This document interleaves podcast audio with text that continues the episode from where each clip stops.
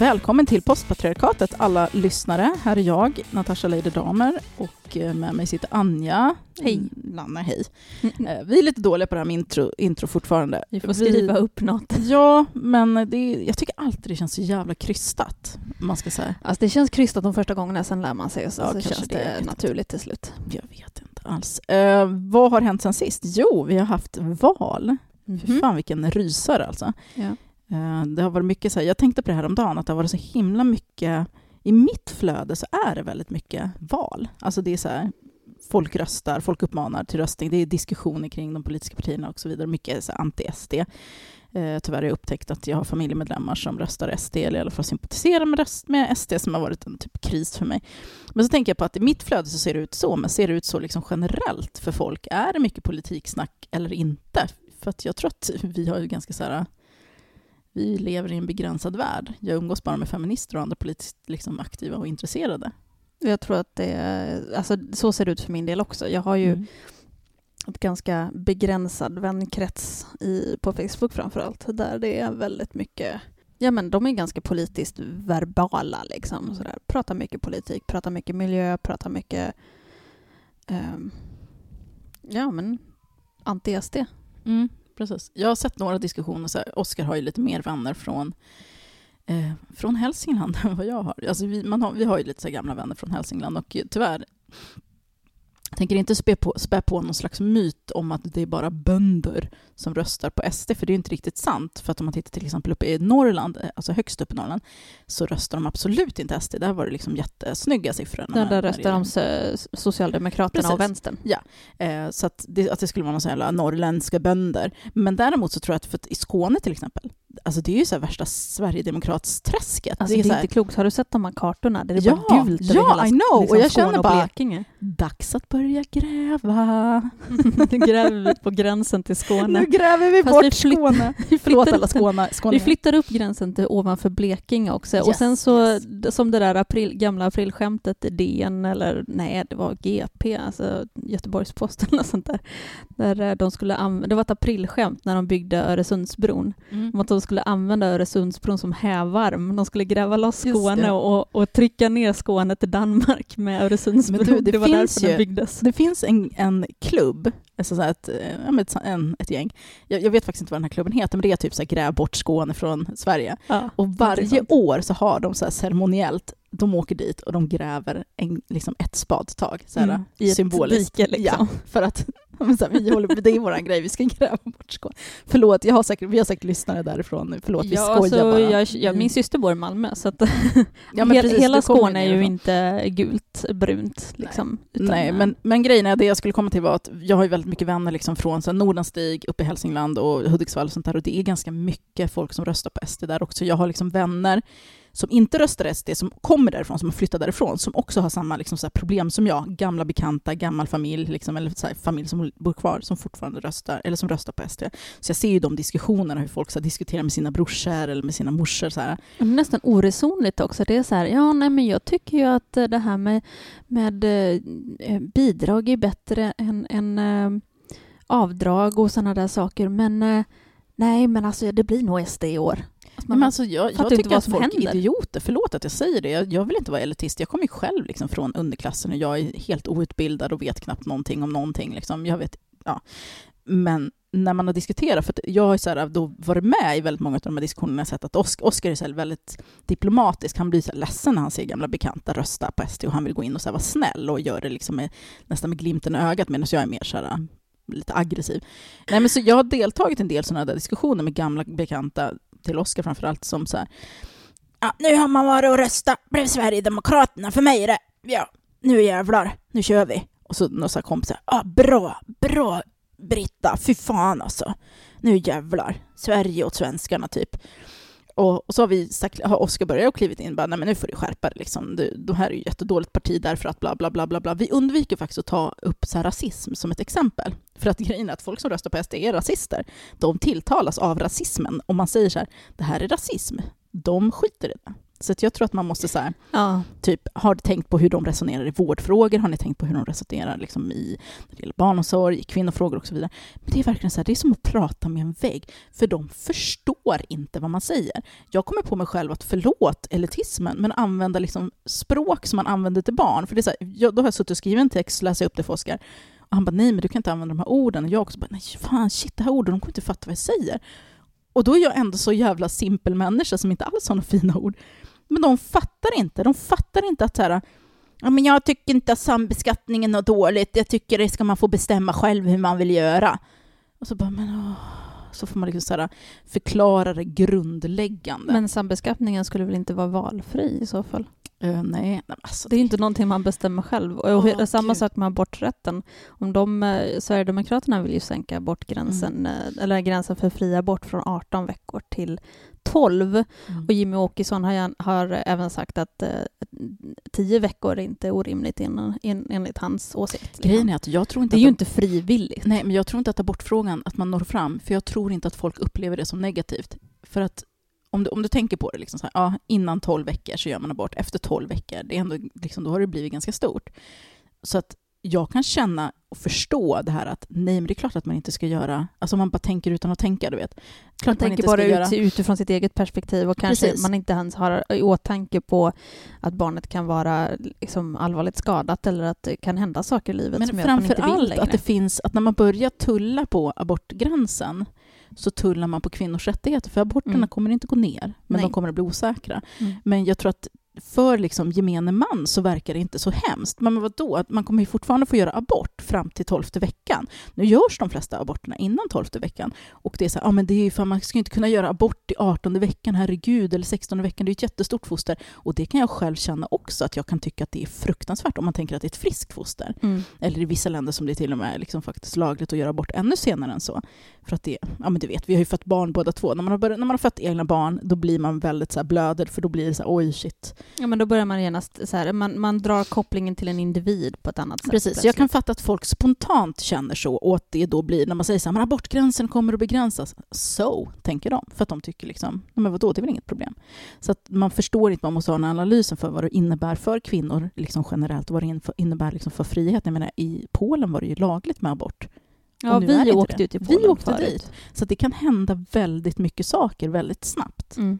Och helt plötsligt så står vi där. Och om man tittar på USA till exempel, där abort är lagligt. Nu vet jag inte exakt vad deras abortgräns går, men det är lagligt. Men det är ju nästan omöjligt att få en deras abort. abortgränser är olika i olika Ja, stater, ja, tror jag. stämmer. Men det är nästan omöjligt att få en abort, därför att då har de den här du vet, friheten att välja bort. Det vill ju SD också ha, att man ska ha samvetsfrihet, att Mm. eh, personalen Ja, på... som den här barnmorskan som är på att driva det här. Precis, att man ska kunna välja bort den arbetsuppgiften. Eh, vilket är helt absurt, för vilket annat arbete får man välja bort arbetsuppgifter? Alltså, Ja, men man kan ju kanske jobba på en annan avdelning då som kanske inte har så mycket med de man behöver kanske inte jobba, göra. nej precis, man kan Man, jobba på man jobbar man på förlossningen så, eller men i och för sig, där kan man ju i och för sig ha hand om sena aborter. Eh, så ja, nej, jag tror att, jag tror att folk, folk fattar inte och då tänker jag väldigt mycket på så här, men hur ska vi hur ska vi förändra det? Och jag kommer ihåg, liksom, jag skrev ett inlägg om det alldeles för några dagar sedan, om hur det var för mig att växa upp i Hälsingland, där man så här, när vi röstade, eller jag, jag har bara röstat en gång när jag bodde där, jag har inte röstat alla mina val, inte de första. Eh, och när, när jag bodde där, det var, så här, det var ju typ 10 meter till röstlokalen, det var inte så att Mm. kliva på en pendel och åka iväg, utan det var så här, ja men det är skolan som ligger där borta runt kvarteret. Nej, men jag låg hellre kvar i sängen och tittade på TV för det var så här, men åh, gud, jag orkar gå och rösta. Men liksom, det var inte det att jag kände så att det gör ingen skillnad, utan det var mer så här, men vem orkar, vem pallar? Jag var så ointresserad, det fanns inte i min värld, eller Man mina nästan vänners. glömmer av det. Liksom. Precis, bara, Mm. ja just ja, det var ju val idag. För att man pratar aldrig politik, annat än då typ jävla blattar som kommer hit och tar våra bidragspengar eller tjejer eller jobb eller vad det nu är de tar. De tar ju alltid någonting oavsett. Eh, och, och, ja men du vet. Det är väldigt lätt att skylla sina egna misslyckanden. Precis. Bara, här sitter jag utan, helt utan utbildning och bara "Eh, jag får ingen jobb och jag du kanske rö- röker jättemycket braj eller super jättemycket och är dum i huvudet men jag får ingen jobb och det är de jävla invandrarna som kommer hit. Fy fan. Och så tar de bidrag också. Fan, gör rätt för er. Det bidraget är mitt. Ja, men det är så jävla, alltså, så jävla sjukt. Men, men det växer man upp med. Man pratar inte politik, man pratar liksom hårdrock, knulla. Inte fan vet jag, vad fan pratade man ens om? Pratade man? Man Bilar. var full. Nej men jag pratade inte bilar, men Nej, jag var full de hela tiden. Ja, Grabbarna där. precis. Så det är så här, det är så många, det, verkligheten ser ut för väldigt många och jag tror att man behöver förändra det. Och det är inte så här att vi ska göra det coolt att rösta igen, utan jag tror att man måste göra att människor blir engagerade. För det var först när jag förstod att så här, allting är politik som jag sa, ah, det stämmer ju fan. Mm. Och sen började man prata, för självklart är man intresserad av, även när jag bara söp hela dagarna, så var väl jag intresserad av liksom att vården ska funka, eller ja men du vet, olika saker. Jag intresserade mig för kvinnofrågor och blev liksom mer och mer intresserad av det. Och då vart jag ju mer och mer politisk till slut. Men att man måste så här, väcka intresset för att prata om hur samhället fungerar. Och jag tror man måste göra det redan från början, dels hem, i hemmen, men då är det ju det här kulturella kapitalet som alla kanske Mm. inte har med sig. Jag har inte växt upp i ett hem där vi har pratat politik. Och därför har inte jag burit med mig det. Och det är därför ansvaret måste ligga på skolorna. Att inte så i typ åttan ha på samhällskunskapen, typ nu ska vi gå igenom vad de olika partierna tycker. Åh gud, snark. Och så ska vi prata om liberalism och socialism och så bara har vi ett prov på det och sen är det fine så går vi vidare i livet. Men jag tror att politik måste vara inkluderat i liksom hela läroplanen från första klass eller från dagis till och med. Kontinuerligt hela tiden prata politik, politik, politik. Men politik. apropå det här sociala kap- kapitalet så är det ju ganska intressant. Du du och jag har ju väldigt olika uppväxter på det viset. Mm. Mina föräldrar har ju alltid varit medelklass på något vis. De var inte det när de var små. Deras, deras föräldrar, mina far och morföräldrar, var, in, de var arbetarklass. Men eh, mina föräldrar är uppvuxna medelklass och jag är uppvuxen medelklass. Så jag är ju uppvuxen med det här politiska vardagssamtalet hela tiden. Mm. Eh, mina föräldrar var väldigt noga med att inte berätta för mig och min syster vad de röstade på, men när det kommer till mamma så var det ganska uppenbart. En jävla miljömupp liksom. Mm. Men, men, och sen i skolan så pratade liksom, jag var ju med i liksom, hårdrocksgänget fast i en ganska välbärgad ort. Så det Gud, var jag trodde du var typ så en av syntarna. Okej, ja. Nej, för fan. Jag hade kompisar som var syntar, jag förstod mig aldrig på. Kompisar som var Jag var ju punkare för fan. Jaha, okej. Ja, ja, Karta 77, all the way. Ja, ja. Jättedålig musik, men det tyckte man inte då. Jag satte på Karta 77 när jag Du skulle får ha den sova på diskussionen med. Oscar, för han är så musiksnobb och blir så provocerad när vi, vi såg på en punkdokumentär. Han var skitförbannad. Jag tyckte ändå att det var så här, men fan det är ju lite bra. Det var så här rysk punk dessutom, så Ja, alltså, texter. Punken är ju en musikrevolution mot snobberiet i musiken. En gång i tiden. Oscar tänker sig, han, han anser att punk, det är så när man vill vara rockstjärna men inte ha någon talang. så blir man punkare. Det finns någon sån här punk-gospel också, där det finns en massa regler om, om eh, jag kommer inte ihåg, men det, ja, Nej, skitsamma, Ja, tillbaka till valet. Ja, Politik. Ja, det jag skulle säga det var det att jag, jag är ju uppvuxen under en helt annan eh, so, alltså, social situation eller socialpolitisk situation Mm. på det viset och har ett annat kapital med mig. Och för mig har det varit liksom Visst, jag hade väl några år där i senare tonåren, runt 20-årsåldern, där jag väl kanske sådär röstade mest. För, de första gången tror jag var väldigt spännande, det vill jag ju göra. Men den andra gången, eh, jag röstade, men det var lite så här, ja, ja, jag går väl och röstar liksom så. Eh, men men eh, jag har nog aldrig varit så där att jag har glömt av att rösta eller det har liksom alltid varit någon, det har alltid känts som om att det är klart att jag ska rösta. Sen har Men det inte alltid vara- varit klart vad jag ska rösta Nej, på. men det ska vara en jävla pliktkänsla, man ska Ja. se, ta det på allvar tycker Ja, jag. men så har det varit för mig. Och Henrik, min man, är ju uppvuxen i en politisk familj. Mm. Eh, alltså aktiv politisk familj. Både på sin mammas och sin pappas sida. Så att det var ju liksom helt uteslutet. Han, för honom är det jätteviktigt att gå och rösta. Mm. Jag har en bekännelse. Ja, kör. Gissa vad det första jag röstade på var? Min första val som jag röstade. Kristdemokraterna. Fan, jag är ju hårdrockare, Ja, Anja. men det du var var ju kristen ett tag. Ja, det var jag ju faktiskt. Det Det var jag därför jag tänkte på. på. Eh, nej, mitt första val då röstade jag på Moderaterna. Åh herregud. Ja, och jag var inte helt omedveten, för vi hade läst om politi- politik i skolan, just, alltså det var så här typ innan. Och då hade vi inte läst om partierna så, men vi hade läst så här, ja, men liberalismen ser ut så här, socialismen ser ut så här. Och jag var ju själv så här, väldigt strulig, stökigt barn, stökig vuxen.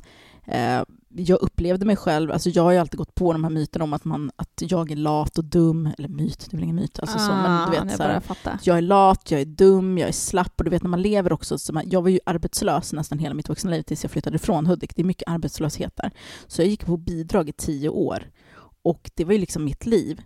Och jag kände så här, men jag är bara lat, jag är värdelös. Jag hade väldigt mycket självhat.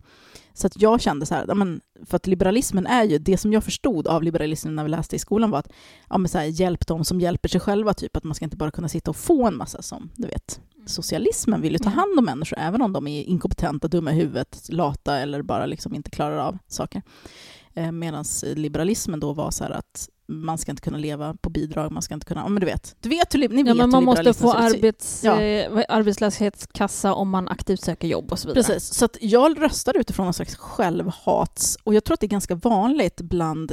Alltså nu säger jag inte att det är jättevanligt, för jag vet liksom inte hur generellt vilka... Alltså det är väl främst överklassen och övre medelklassen som röstar på liberaler, liberaliska partier, alltså Moderaterna, Liberalerna och så vidare. Men jag Men, tror att det är ja. inte helt ovanligt att människor som typ tjänar minst på den typen av politik, ja, men som vi ser nu med Sverigedemokraterna, att man röstar liksom emot sina egna intressen därför att man bär på en massa liksom självförakt och självhat. Som till exempel om vi tittar på invandrare som röstar på Sverigedemokraterna, att det handlar väldigt mycket om, jag skrev ett inlägg om det också, att, att vara den som är, man hatar sig själv så mycket och det man är så mycket, för att man lever då ett liv i, man möter rasism, man blir liksom utsatt för rasism, så att man till slut lär sig, om man, speciellt om man har mycket svenskar omkring sig, jag hade ju bara svenskar omkring mig en period, eh, eller liksom nästan hela min uppväxt från att jag flyttade från Tensta och tills jag träffade mitt ex som absolut inte var svensk. Eh, Och under den perioden, då var jag liksom, allt som jag hatade med mig själv, det var ju det som andra hatade hos mig. Att jag var grek, att jag var svartskalle, att jag inte såg ut som andra, jag hade ett konstigt namn och jag fick ju liksom veta det även från vänner. Det är så jävla sjukt. Så att jag ville, istället för att tycka att de var dumma i huvudet, så tyckte jag att det var mig det var fel på. Och man vill liksom så att, då ville jag ta avstånd från mitt grekiska arv. Så att jag slutade kalla mig själv för Natasha och jag slutade kalla, alltså mitt efternamn, jag bytte. Alltså jag bytte inte lagligt, men jag började kalla mig för själv, själv för Björk, för min mamma heter Björk. Eh, och så hade jag ett smeknamn, Nillan, som jag hade fått av en lärare på mitt kollo. För att det var så här, ditt namn är så konstigt, de andra barnen kommer inte kunna uttala det, så du får hitta på Är Natasha ett konstigt namn? Tydligen. Så du får hitta på, men det här är tydligen väldigt vanligt också bland barn med invandrarbakgrund eller med liksom invandrarnamn, ett ryskt namn. Eh, att jag, jag har fått höra det senare, att jag är inte ensam om den här upplevelsen, att man får ett annat namn tilldelat för att ditt namn är för svårt att uttala. Så att jag fick hitta på ett eget namn, för att ditt namn är för svårt att uttala, så att du måste hitta på ett eget namn. Och sånt jävla liksom, säger det till ett barn, då var jag nio år tror jag, så levt i det här liksom hur andra inte gillar det hos mig som är grek. Så då lärde jag mig att hata det själv. Fan vad jag pladdrar nu. Och då blir det att man vill vara liksom den minsta man vet att man är en jävla svartskalle, men man vill vara så lite svartskalle som möjligt. Man vill vara den mest svenska svartskallen. Man vill vara väldigt, eh, vad heter det, inte patriotisk, men ja. Nej, men man vill liksom ta avstånd. Man vill, Ja, ja. avstånd från det där. Jag är svensk, jag är så jävla svensk, jag är mer svensk än er. Liksom. Så, att man, så jag tror inte att det är konstigt att man röstar på Sverigedemokraterna i en sån position. Jag kände ju en kille som var från Bangladesh som liksom, så här, sk- skrev bevara Sverige svenskt på ställen och röstade, på, eller vad säger jag, försökte bli medlem i den här vit-arisk, jag vill säga att den heter makt, men det heter inte vit-arisk, vad heter de? Motstånd, vit-ariskt motstånd. Ja. De Mm. bara nej tack. Eh, och det var så jävla sorgligt, men det är liksom, jag har träffat jättemycket så här, ja, men människor med invandrarbakgrund eller föräldrar som är från andra länder som har försökt att liksom bli så jävla svenska som möjligt genom att typ bli de värsta rasisterna också. Ja, men har vi inte en, eh, en eh, mördare som Ja, Jack Arklöv, typ en Arklöv. svart, ra, svart nazist. svart nazist, var inte han blind? Nej, han är inte blind. Han, det är han har som var, han var sköt blind. eh, de här snutarna i Alexander på 90-talet. Ja, okej. Okay. Han jag blandar ihop saker. Ja, skitsamma. Skitsamma. Eh, jag vet inte vad jag vill komma med det här, men vi behöver faktiskt Nej, gå men- vidare lite, för nu har vi pratat valet i 20 minuter. Jag tänkte att vi skulle prata om... klar. Du är inte klar, okej. Nej, jag tänkte inte säga det att vi, jag tittade på inför eh, att valresultaten skulle börja eh, presenteras så var det ju sån här valundersökning och sånt där. Jag följde SVTs live-rapportering och då hade de ju undersökt bland annat då, eller undersökt, de hade intervjuat en massa väljare och de som röstade på SD vilka var de? Ja, det fanns fem kriterier. Jag kommer bara ihåg tre utav dem i alla fall. Det var män, det var arbetslösa och det var de som ville ha en, en ja, färre flyktingar hit helt enkelt. Och eh, outbildade, läste jag. var det det Ja. också? Ja, fast det var en annan artikel som kom Okej. sen. Nej, det var kopplat till låg IQ också. Eh, ja, men jag kan, tycka, jag kan tycka att det är alltså- lite problematiskt för att jag känner människor med lågt IQ som absolut aldrig skulle tänka sig att rösta på rasister. Liksom. Eh, så det är också så här för att Det är förtydliga lite för... föraktfullt att säga så. Precis, det är lite funkofobt Mm. faktiskt. För att Precis. jag tänker så här människor med lågt IQ som kanske bor på såna här boenden, till exempel människor med Downs syndrom eller väldigt så här grav autism och sånt. Då. Och det är ju typ de sista människorna man tänker sig är så här jävla rasister och hatar alla. Det är ju så här tvärtom, de typ älskar ju Mm. alla. Ja. Men, men jag förstår vad du menar, jag vill Ja. bara förtydliga för våra Nej, lyssnare. men det var väl just det här med också med att vilka är det som bor ute på landsbygden? Det, där finns ju en, en högre grad utav arbetslösa till exempel. Ja, men jag tror att kombinationen arbetslöshet, eh, ingen utbildning, eh, desperationen som man liksom upplever Och när sen man det känner att man sociala inte har- kapitalet som vi Precis, pratade sociala om. kapitalet och kanske lite då lägre IQ för att man kanske inte kan analysera grejer. Du, du såg ju till exempel säkert den här eh, de anklagar ju liksom, för de, det är valfusk nu, för att först var, låg det på 22 procent och sen gick det ner till 17 procent. Men vad fan, kan ni inte matte eller? Du kan ju inte räkna baklänges. Om du har 22 så kan det ju inte bli 17, det måste ju bli mer.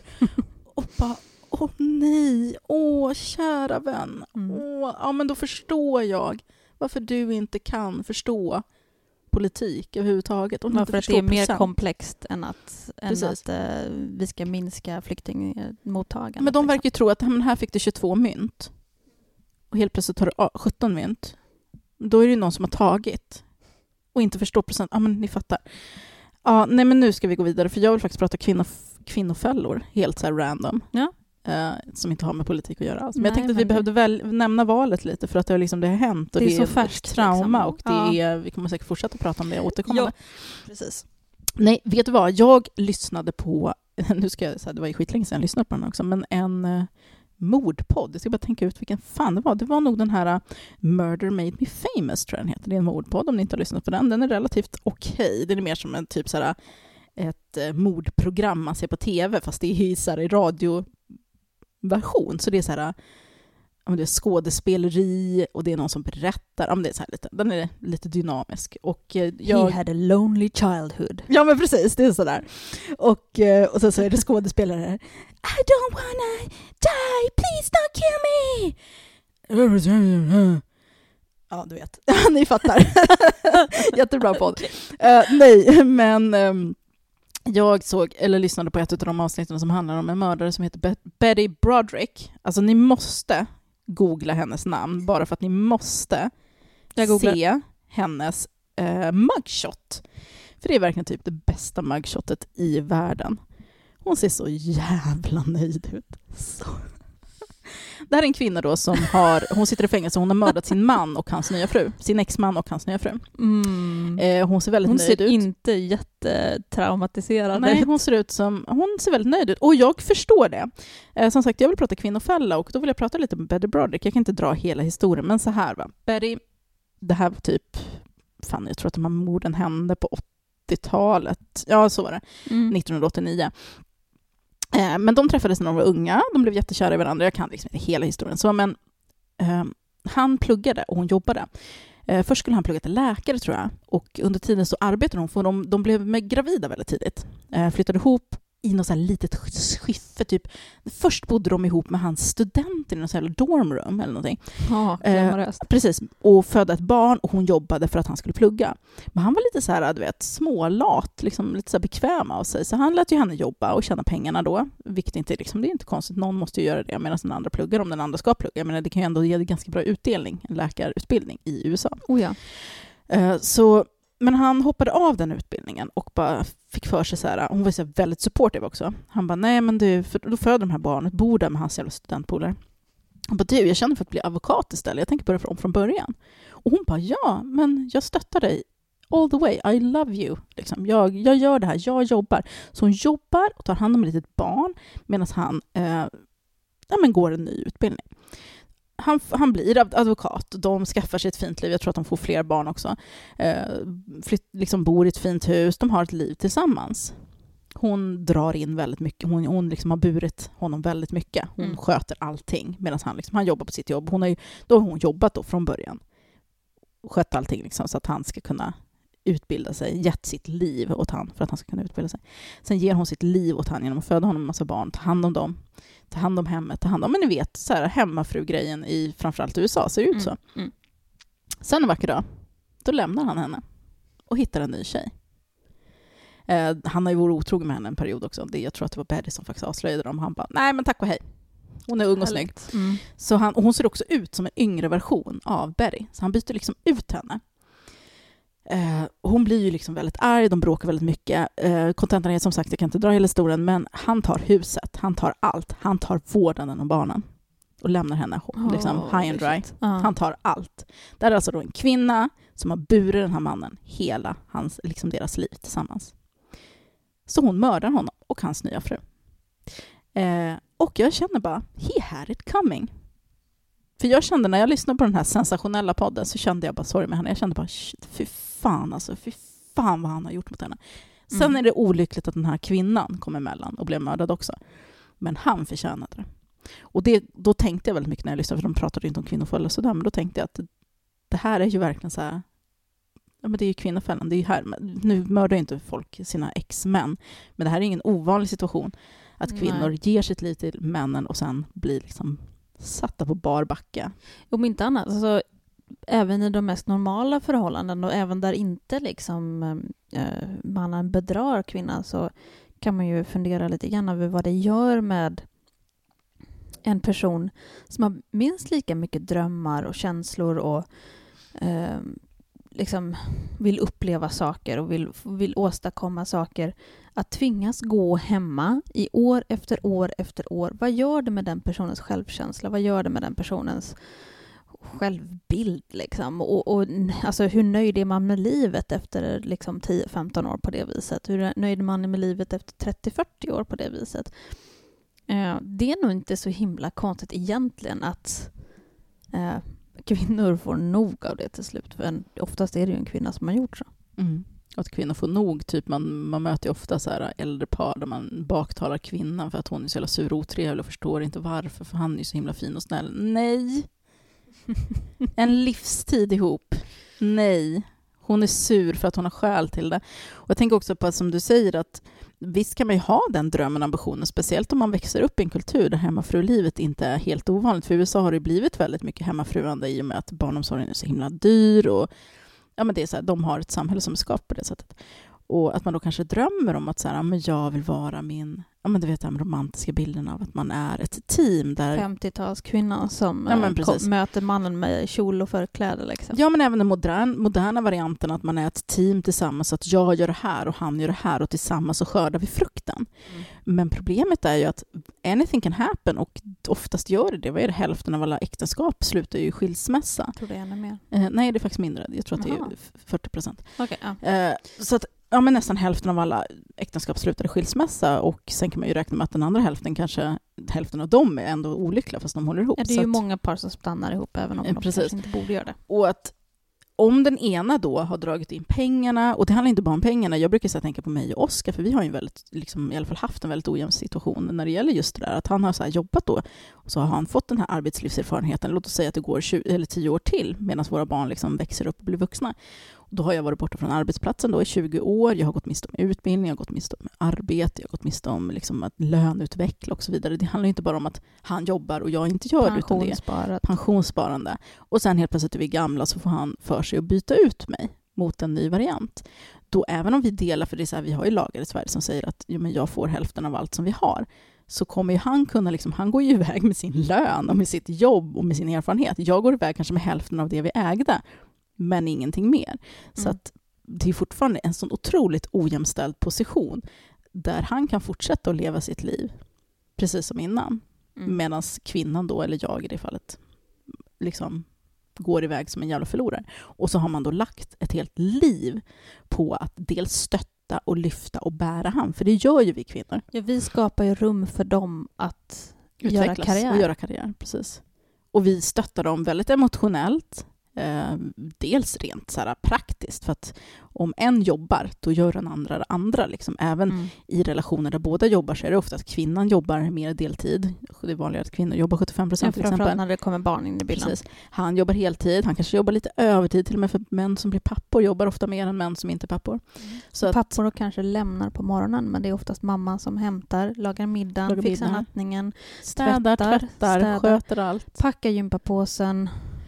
Precis, se till att allting funkar. Se till att skolan, skolläxorna blir gjorda. Att svärmor får sin födelsedagspresent, Mhm. att eh, Att svägerskan får svägerskan. telefonsamtalet. Alltså det är så här, man, man sköter allting och sen utöver det så är man liksom en stöttepelare till sin man. Alltså jag känner så jävla mycket kvinnor som har varit liksom några jävla psykologer slash morsor till sina män i alla år. Alltså sitta och lyssna på dem när de berättar om sina svårigheter, om sina problem på jobb, de problem med polare och så vidare. och så vidare. Man kanske inte får exakt samma tillbaka.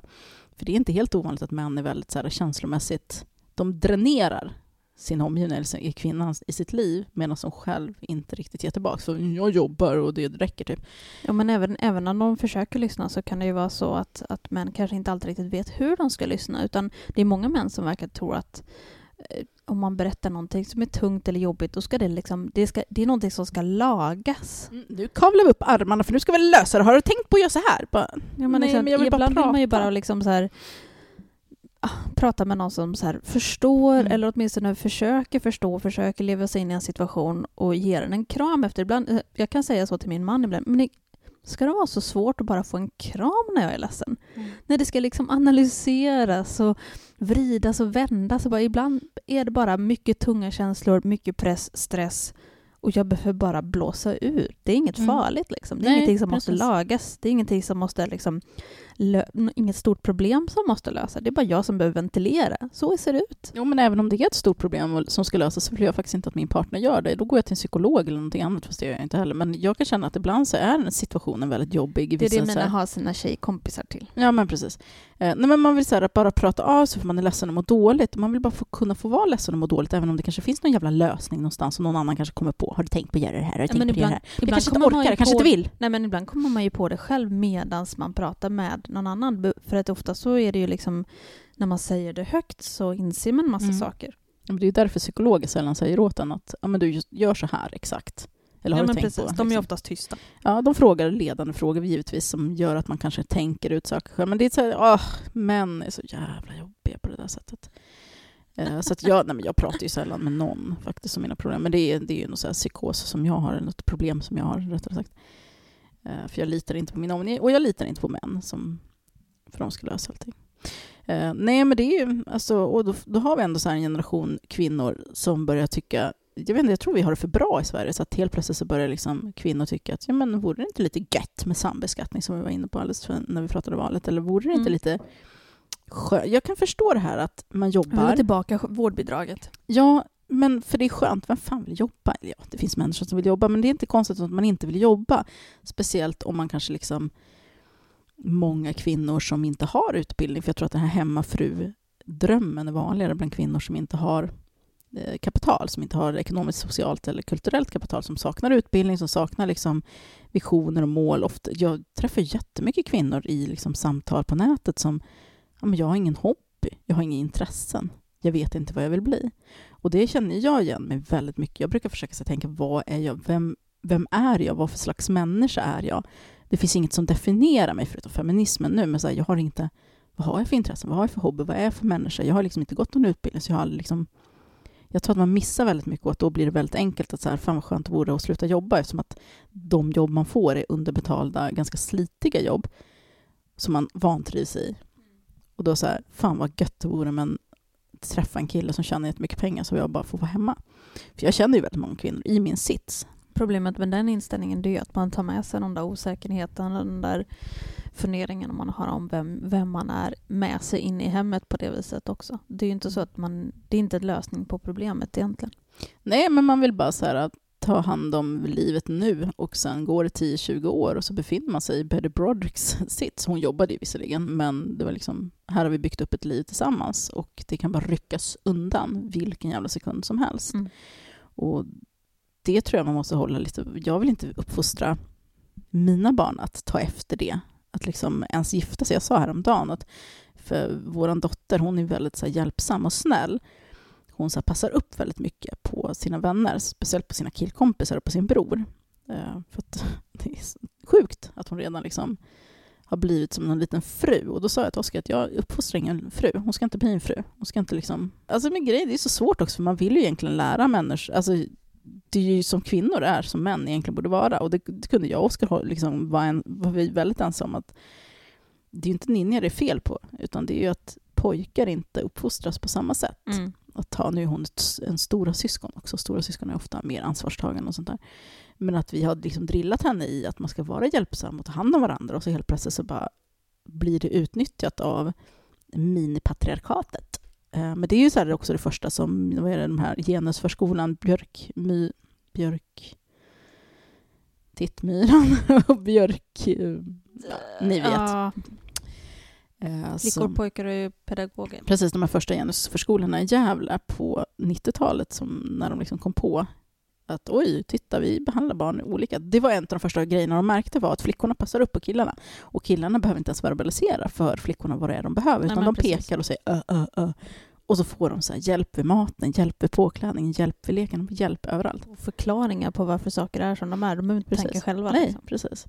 Och sen växer vi upp och så har vi då män som bara helt känslomässigt otillgängliga för sina partners och fruar och sen känner de att de bara, nej men nu har jag gjort mitt så nu kan jag gå vidare i livet. Och väldigt ofta också i sådana diskussioner med andra kvinnor så även om de lever så här till synes jämställt, man kan inte leva jämställt i, i ett ojämställt samhälle, det vill jag också förtydliga. Så att om du som lyssnar tycker att du är jämställd med din kille, då kan jag tala om för dig att det är du inte. Nej, Helt omöjligt.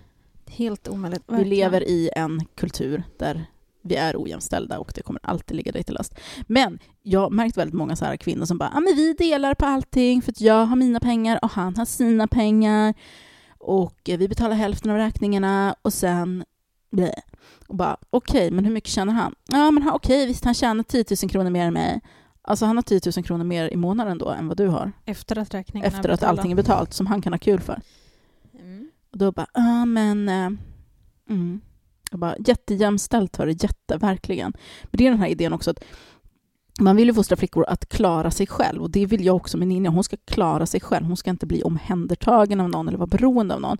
Men det är inte vad som händer i sådana... Det, det är inte det det handlar om där, utan då är det så här, vi, om man blir tillsammans med någon, flyttar ihop med någon som man faktiskt liksom har en relation med, då får man ju liksom se till att... Jag menar, jag skulle inte ens göra det. Jag och inte så här, vi bodde ju ihop så här från och till. Hon var ju den som tjänade pengar och jag hade SOS-bidrag. Liksom. Inte fan gick hon och handlade mat och ställde på en egen hylla i kylskåpet. När hon fick sin lön, då åkte vi och handlade mat tillsammans. Jag var inte hennes fru, för det hade aldrig varit på världskartan. Samma sak när jag fick mitt lilla socialbidrag.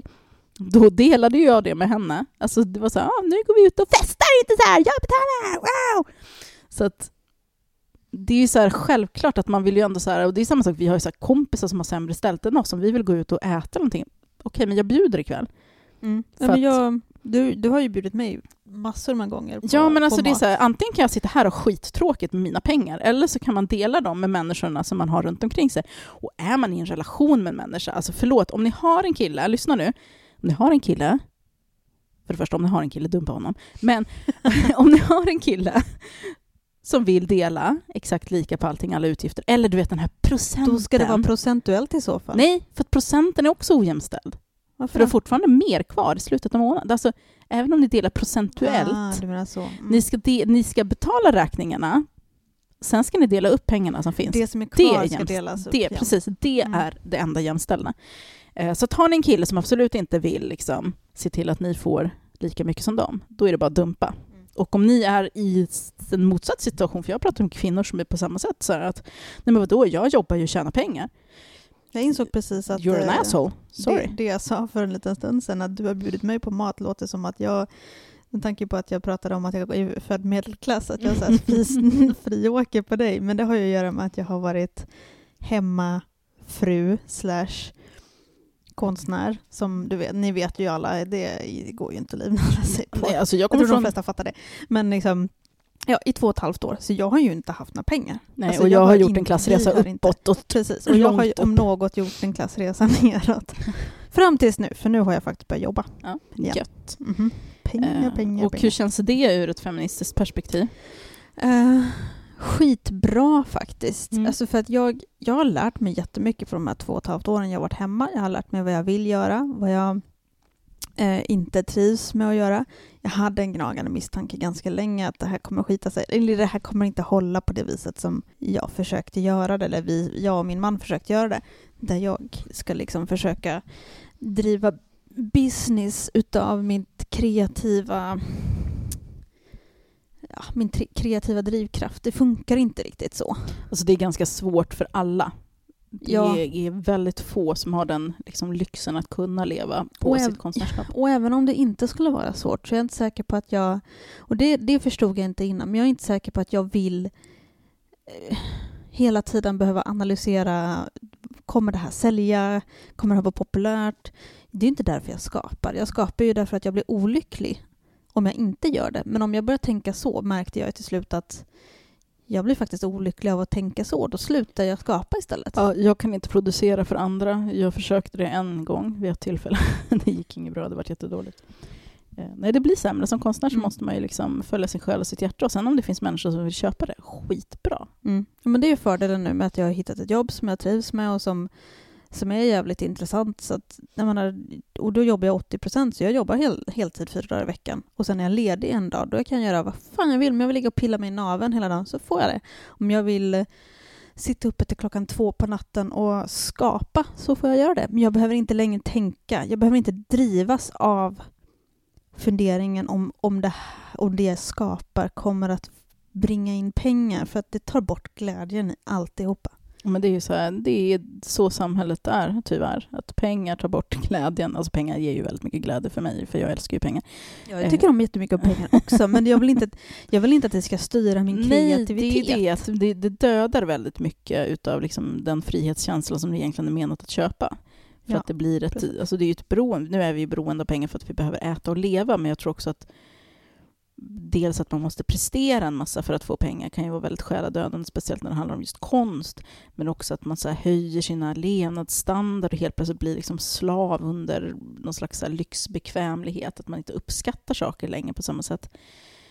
Så att jag, alltså, jag Det är en svår älskar- balansgång. Man borde egentligen vara arbetslös med jämna mellanrum så att man fattar hur jävla bra man hade när man jobbade. Ja. Jag kan ju känna att det är jättelyxigt. lyxigt. Inte bara liksom att, eh, att jag plötsligt får pengar in på kontot, men utan också just, alltså just kvinnofällomässigt också. Att, att jag känner omedelbart vilken skillnad det blir i, liksom inte, inte kanske mellan mig och min man, men i mig själv och i samhället. Att, att jag känner att jag har en högre status plötsligt. Men man känner sig inte som en parasit. Som Nej, att man lever. För det är också ett problem att man liksom... Man, alltså, även, även om jag får köpa saker på, på liksom min mans lön, han, alltså, vi har ju ett gemensamt konto, så, så är det ju inte det liksom det är inte det som svider, det är ju det här att vi har hela tiden har, vi har ju levt på en inkomst i två och ett halvt år och han, skulle vi dela upp den på två, på två personer så är det liksom två stycken minimilönsinkomster i bästa fall. Liksom. Mm. Så att det är inte mycket, man har inte något att liksom, vi har, man har, vi har inte haft att gödsla med. Liksom. Vi kan inte unna oss, jag, kan liksom, jag har ju knappt köpt kläder på två och ett halvt år. Liksom. Så jag har gått runt, plus att jag, ja, då har jag gått upp fyra storlekar, så att det, ni fattar ju hur jag ser ut. Ja, jag ser ut som en soptunna. Men jag kan känna att jag tror att det har inte så mycket med hemmafru-grejen, för att jag säljer ju saker och tjänar lite pengar nu också. Alltså jag, jag bloggar ju och har annonsplatser, då får jag lite tusenlappar för. Jag säljer konst, får jag några tusenlappar för. Eh, så att jag får ju in så här, från olika håll, inte så pass mycket att jag skulle kunna så här, försörja mig själv på egen hand. Absolut inte med den här livsstilen. Men det ger en liksom så det ger en ju lite mer frihet, dels ekonomiskt, för att då har man helt plötsligt lite extra. Man har ju den, vi har ju anpassat vårt levande efter min mans lön, men sen kommer det in extra pengar, då blir det så här, oh, man kan ha lite extra kul för dem. Men jag känner ju också att min livsstil, även om jag hade tjänat mer, för att i vissa perioder har jag tjänat ganska mycket för att jag har sålt mycket, eller, eller liksom när man har poddat och sådana grejer, så är det ändå så här att det är en sån jävla osäker så här, löneform att vara frilansande och att vara Mm. konstnär. Så att jag har aldrig känt att jag har en ekonomisk trygghet även om jag drar in pengar. För att det är så här, ja, ja, men anytime så kan ju det här gå åt helvete för att det är så, här, Mm. det är så jävla fickle. Ah, Det är helt omöjligt att leva på det där viset känner jag. Det, det funkar liksom inte. Och då kände jag att jag blev fången både liksom i, i situationen därför att man vill ju inte ge upp det här. Då erkänner man ju att man har misslyckats. Så man Mm. tragglar vidare där i det här liksom, och blir nästan mer hemmafru än, än konstnär plötsligt. Liksom. Och då känner jag att nej, nu får det vara nog. Liksom. Nu, nu vill jag köpa mig fri från den här situationen.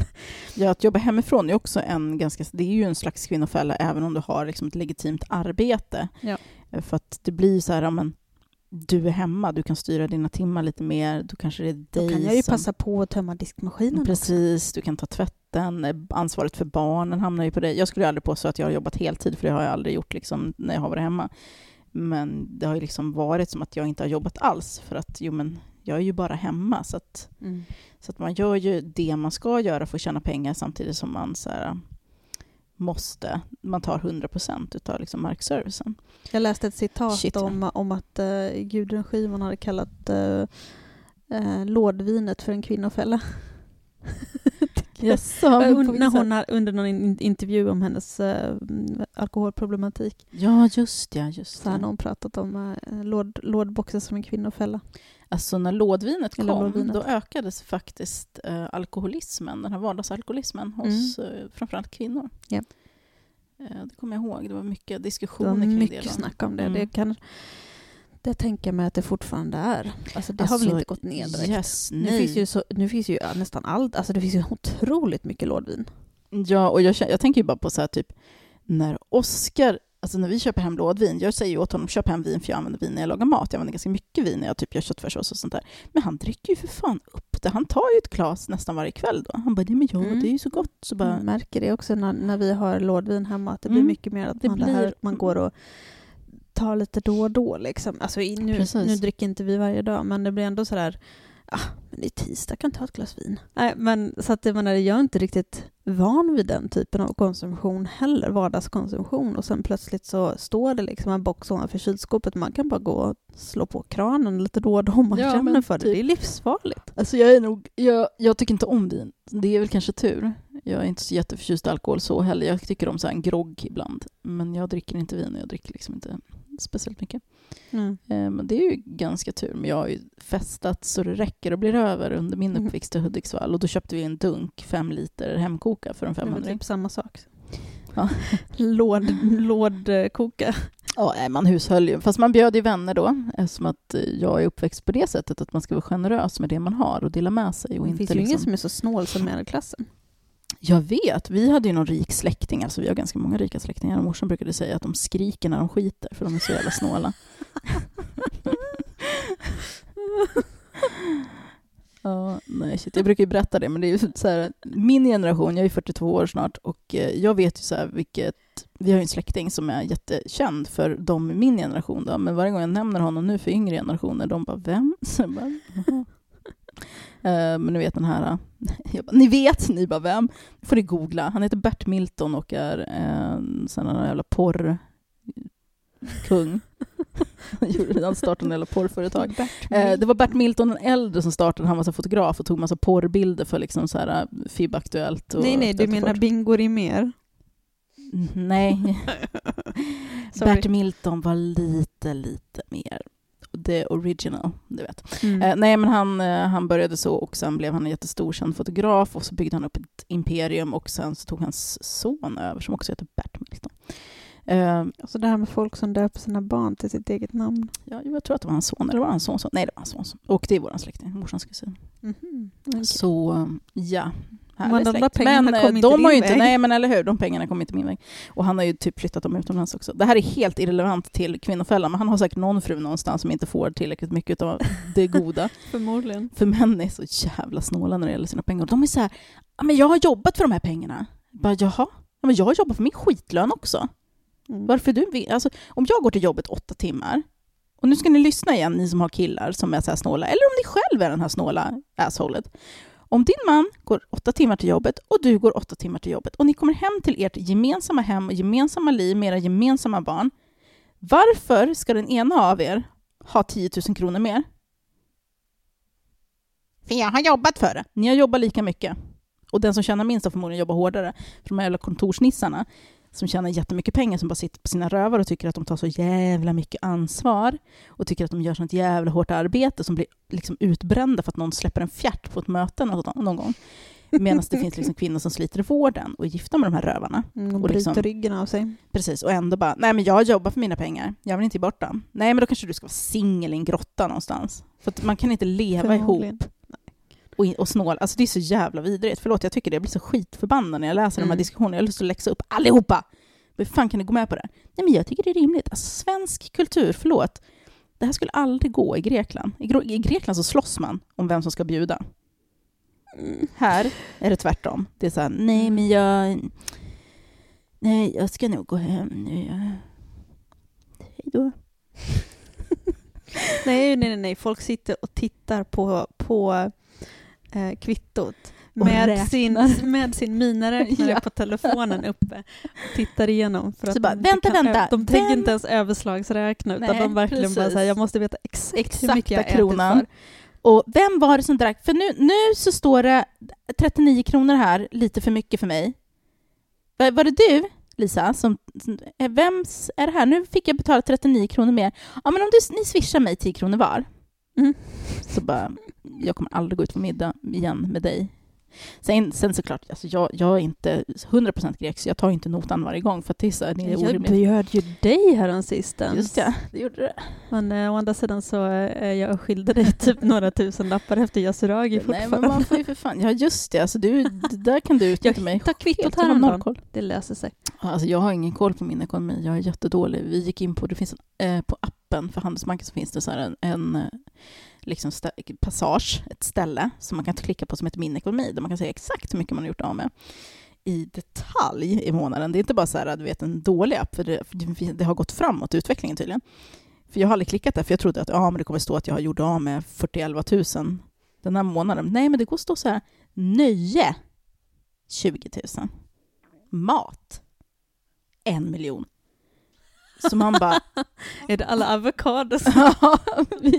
Och grejen är att man försöker så laga ekonomiskt, alltså vi har ju råd att slösa som idioter, men då försöker jag så laga saker ekonomiskt. Så här bara, Nej men okej Oskar, eh, nu köpte vi stolar för 41 miljoner, men nu måste vi dra ner på avokadon för maträkningen är jättehög. Och sen sitter man och så här bara, ja jag fick ner det till, nu har jag beställt mat Oskar för den här veckan, jag fick ner det till 1200 spänn. Det är väl jättebra att köpa mat för 1200 spänn. Men varför har vi köpt nya köksstolar då för en miljon? De Mm. kostar inte en miljon, ni behöver inte oroa er. Men liksom det är så här, man försöker så här, laga läckor på fel ställen. Mm. Men jag har dragit ner på min avokado. för att jag ska kunna råda att köpa köksstolar. Ja, nej, men eh, jag är gift med en man som absolut inte någonsin har så antydit att han jobbar hårt och det här är mina pengar. Nej, det är jag Alltså. faktiskt också lyckligt förskonad från. Jag tror att det... ehm, så har det alltid varit. I början var det jag som drog in brödfödan och nu är det... Eller som sen har det varit han som har dragit in brödfödan. Sen har det Men varit oss är båda. Men vi alltid... Nej, men det är så jävla liksom att leva med en människa som inte vill att man ska ha samma liksom, levnadsstandard som en själv. Jag tycker det är så, jag hade en vän som levde i en relation med en man, de hade barn tillsammans, tre stycken, de bodde tillsammans, alltså allting. Han tjänade jättemycket mer än henne för hon var så här föräldraledig i perioder och hon eh, var student i perioder för hon försökte liksom utbilda sig och sånt där. Så att hon hade ju väldigt ställan under deras år tillsammans. Hon lämnade honom tack och lov.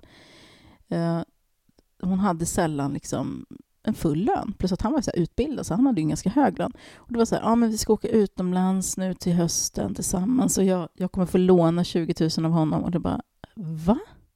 Låna? Ja, och han hade så dyra hobbys och liksom varit skitsned på henne om hon köpte en latte, för det har inte du råd med. Har du råd med det? Du får ha lite bättre koll på dina pengar. Uh, alltså han var helt, men det är så här, som sagt det är inte ovanligt. Jag har, jag har pratat med fl- jättemånga kvinnor under mitt liv som har haft samma situation. De här liksom snåla snubbarna som bara, men vi åker utomlands eller så gör vi inte det. Eller att han köper en massa dyra roliga grejer. Medan hon Mm. liksom håller på och räknar och vänder på kronan. Alltså, vad är det för slags människor? Ursäkta, jag Ah, bara gud. återkommer till det här Ja, för att jag blir så jävla äcklad. Du, apropå eh, kvinnofällor, jag måste ju få rekommendera en bok. Mm. För att jag köpte ju faktiskt eh, Annas, apan Annas bok. Här. Precis, vet du vad? För att vi behöver ju avsluta den här diskussionen och kan gå vidare till rekommendation och det tyckte jag var en bra rekommendation. Mm. Eh, ja, du, du kan ju fortsätta. Okej. Nej, men då är eh, det ju då hennes bok som heter En apa i rågsved. Anna Suvanna Davidsson. Davidsson. Precis. Eh, Eh, apan satt i granen på Instagram. Precis. Alltså den, jag är in- är definitivt inte en bokmal och det måste vara en bok som drar in mig för att jag ska orka överhuvudtaget genom tre kapitel. Och jag läste ut den här boken på tre dagar och jag är dyslektiker så att det säger en del. Ehm, jag satt och sträckläste och missade hållplatsen när jag skulle kliva av på jobb, till jobbet och sådana där saker. Det hände några gånger. Och till slut så satt jag och läste ut den i sängen klockan typ två på natten så att jag kunde inte lägga den ifrån mig. Den var hur bra som helst. Det handlar om en ehm, Det handlar en om kvinnas, Anna. Ja, men det handlar om en kvinna som heter Tess i boken, då, men det handlar ju om Anna och det är ju, är ju från hennes eh, gamla blogg Familjesplitter som hon skrev en anonym blogg under sin Ja, separation. precis. Hon startade den anonyma bloggen. och Det var en great success. Alltså hon fick jättemycket läsare och folk vart liksom helt... Alltså den var så otrolig. Jag kommer ihåg att jag läste den för det. Jag fick liksom...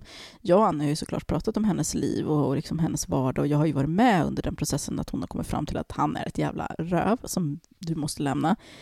Eh, till att hon liksom har kommit ur det och liksom, eh, hon är ute på andra sidan nu. Liksom. Eh, men hennes blogg var öppen alltså den var på ett helt annat sätt än vad ens går att förmedla när man sitter så här och pratar. Det Mm. var liksom så här små, det var små, hennes tankar, Ja, små de detaljer. här små detaljerna ur hennes vardag. Hon tar ju upp det i bloggen, för hon har ju kopierat hela eh, liksom, bloggen i, in i boken och sen har hon skrivit till mer. Men de här små detaljerna i hur han sakta bryter ner henne med de här små liksom, pikarna.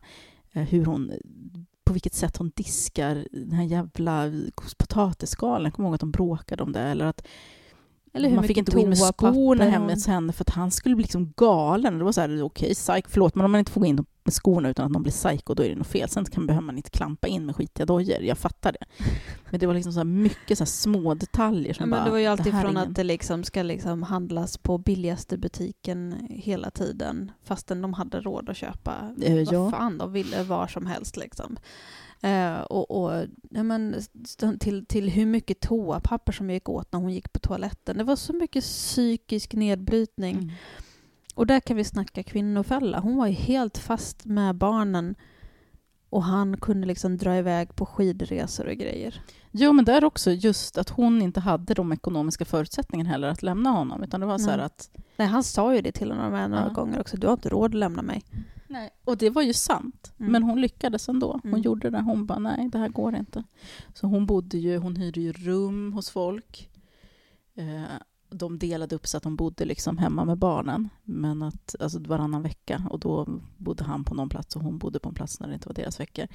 Eh, sen så hade ju hon varit liksom så pass förutseende när hon flyttade till Stockholm att hon faktiskt hade ställt sig i bostadskö direkt. Så hon hade ju Mm, tio år smart. där. Mm. Så hon kunde få en lägenhet till slut i Rågsved. Mm. Det här har vi pratat om förut, har jag för mig. Jag tror det. Alltså Ja, den här, de där- Men jag har ju inte läst boken. Jag, vet, jag, har, jag har läst, jag läste bloggen eh, sporadiskt och det var ju väl länge sedan. Jag, jag tror aldrig han läsa klart hela bloggen innan den försvann. Men, eh, eh, men den här boken handlar ju då om hennes frigörelse och den är så fantastiskt glädjande. Och, alltså den, den är ju hemsk i början för det är ju sånt vittnesmål om den här situationen som hon definitivt inte är ensam om att leva i, tyvärr Mm. heller. Eh, och sen hur hon bryter sig loss och hur hon upptäcker sig själv och liksom kommer iväg och hur det Ja. ändå ordnar sig till det bästa sen. Liksom, Precis, slut. och he- hennes resa också för att återupptäcka sig själv som person. För att hon, ja, men precis. alltså du ska inte avslöja för mycket så här privata grejer om Anna, men när hon var tillsammans med sitt ex så hade hon, hon var ju en väldigt levnadsglad människa som var verkligen så här, man vet, sugen på livet, på att ha kul. Hon så här började dansa flamenco och sen började hon med roller derby och en del kan tycka att hon är så hattig och liksom hattar runt och inte avslutar och bara påbörjar grejer. Men hon är verkligen en sån person som vill äta hela livet och liksom göra allt. Mm. Och han höll henne tillbaks väldigt mycket på så sätt och det märktes. Eh, och de hade väl, jag vet ingenting om deras sexliv, men hon var inte så, hon pratade aldrig om sex med mig, utan det var så här, ja men det är väl mysigt att liksom ligga i sängen och en liten missionär typ. Alltså de, de få detaljer hon gav var så här, ja men det mysiga, liksom vanliga sexet man har när man har varit tillsammans i hundra år. Eh, och sen gå från det till att liksom bara börja resa jättemycket och bara seize the life Ja, Och verkligen. Hon börja tog för sig av livet. knulla jättemycket. Hon är ju också... jag, jag försöker uttrycka lite, hon tog för sig livet. Nej, och nej, hon men knullar alltså, ut. nej men alltså ni vet så här, porrfilmer som man sett på 80-talet. Ni har sett porr, snälla ljug inte för mig. Men på 80-talet var det så här väldigt vanligt, 90-tal, så här, ja, men pizzabudet ringer på dörren och tjejen öppnar och bara tjena tjena. Alltså Annas liv är som en porrfilm fast på positivt sätt.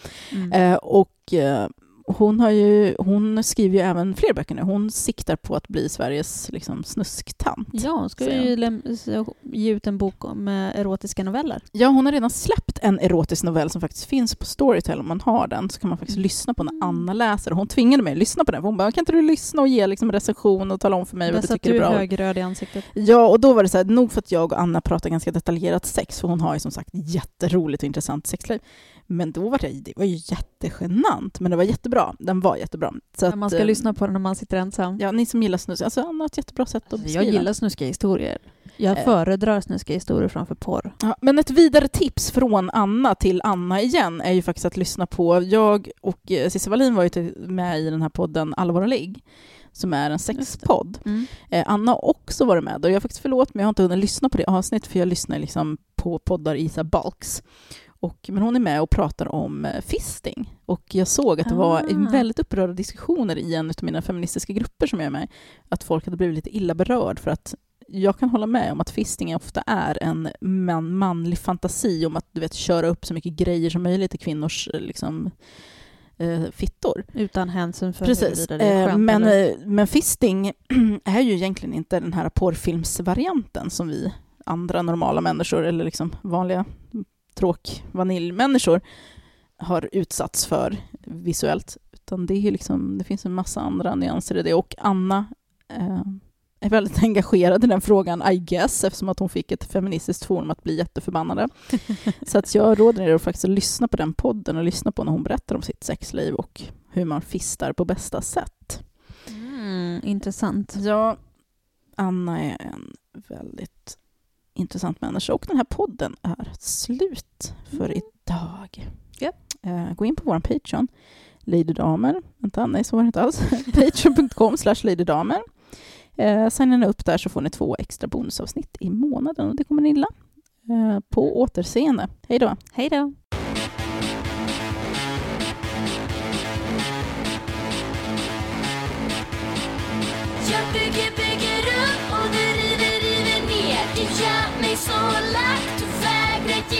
Viktor, jag klättrar, klättrar upp och du drar mig, drar mig ner. Vi måste ta ett snack, hörru. Du måste flytta på dig.